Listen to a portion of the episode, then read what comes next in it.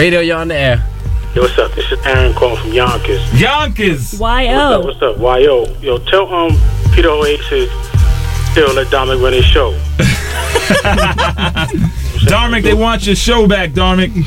Yeah, and, People have oh, spoken. Dominic is cool, but yo, he trying to be like a food critic. The meatballs and all that. I mean, like trying to like get a job with the New York Times and Time Magazine, Tell him. That's it. National Geographic. He just used you guys as a springboard. He ain't really no hip hop fan. I mean, it's all good though. Keep up the good work. No doubt. Thanks for the call.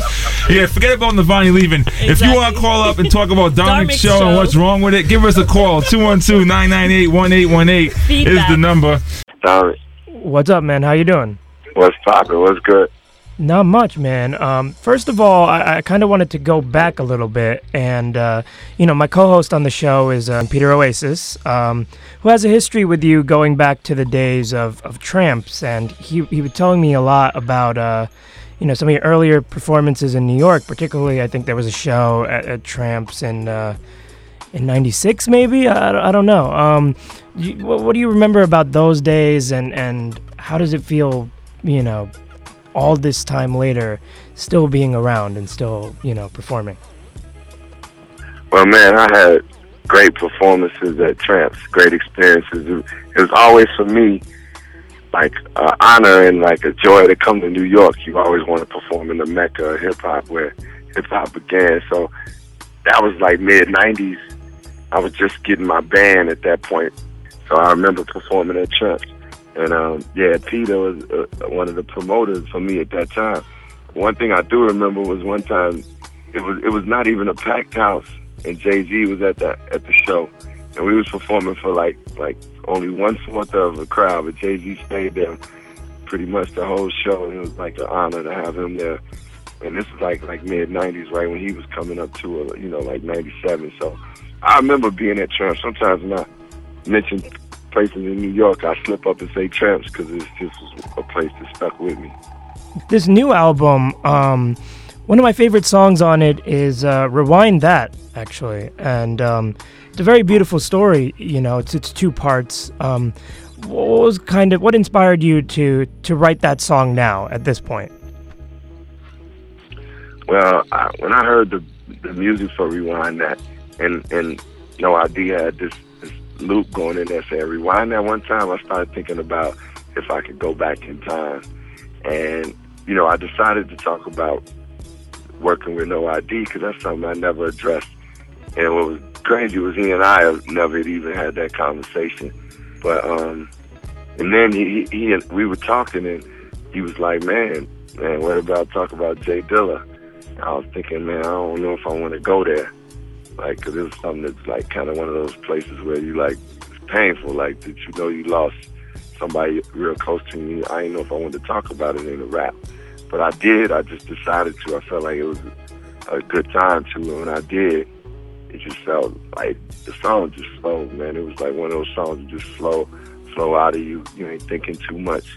You're just speaking from the heart, and that's that's why I decided to do it. Yeah, I, I think the most powerful point in that song to me is um, you start mentioning how when Dilla was getting sicker, that you almost didn't want to be in the house. It, it just it hit you a certain way, and you you you realize now that you were kind of running away from from it.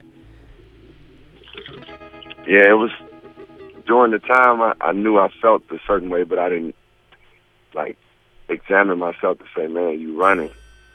I actually had like like started dating a girl and just like staying over her house more, and was like, you know, but I was running, you know, in my in my own way because it was hard to watch somebody you care about like dying in front of you. And every day I was, you know, praying and hoping that he would be better. Some days he was better, but yeah, I mean, I had to acknowledge that in myself, you know, to hope that I don't do it ever do it again. Right. Now, I want you to kind of take us through how that song, that very personal song, connects back to Chicago and the theme of of the album generally, because you know nobody's smiling. Something you've you've talked in a lot of interviews is is your examination into the current state of Chicago. How does this last song tie back into that?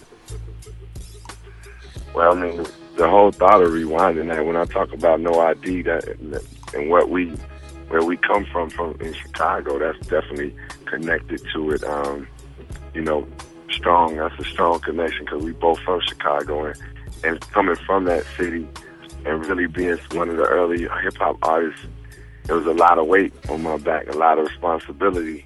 So, um, you know, and when I moved, it, it, it affected people.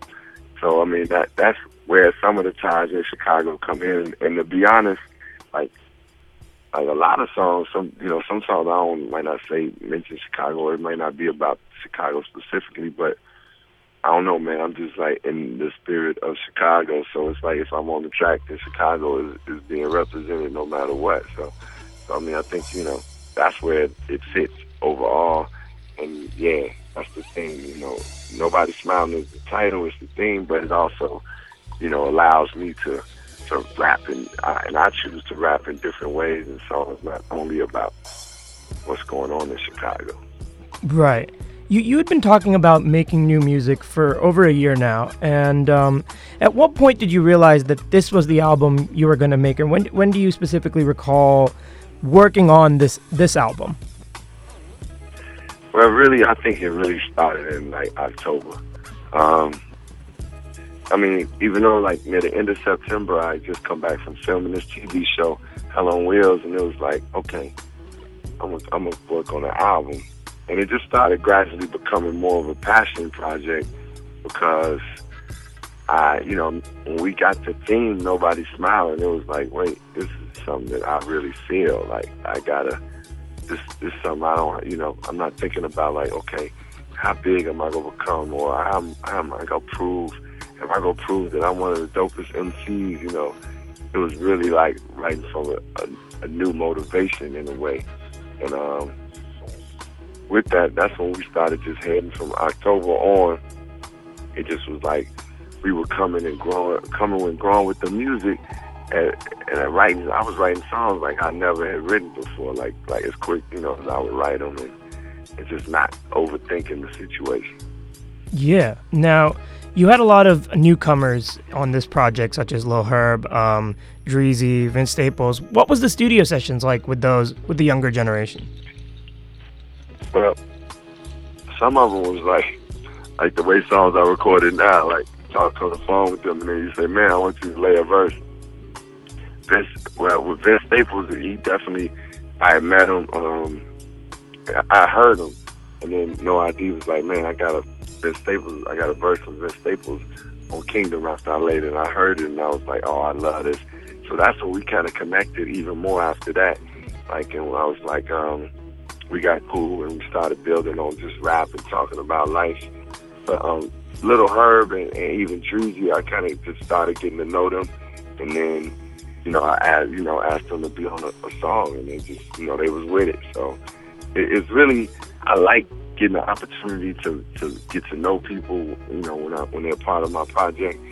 And sometimes, you know, it might, you know, nowadays for sure, you might not like be spending hours in the studio with them. You might just be like, hey man, I want I want us to knock this song out, and that's really what happened. Word. Okay. Now, now that you and, and Nas are, are both on Def Jam, are we going to see this Nas.com album come to fruition? Man, I would love to, man, because Nas is one of the composers, so I, I would love to, and I'm gonna put it out there that, that at some point Nas and I will do a project together.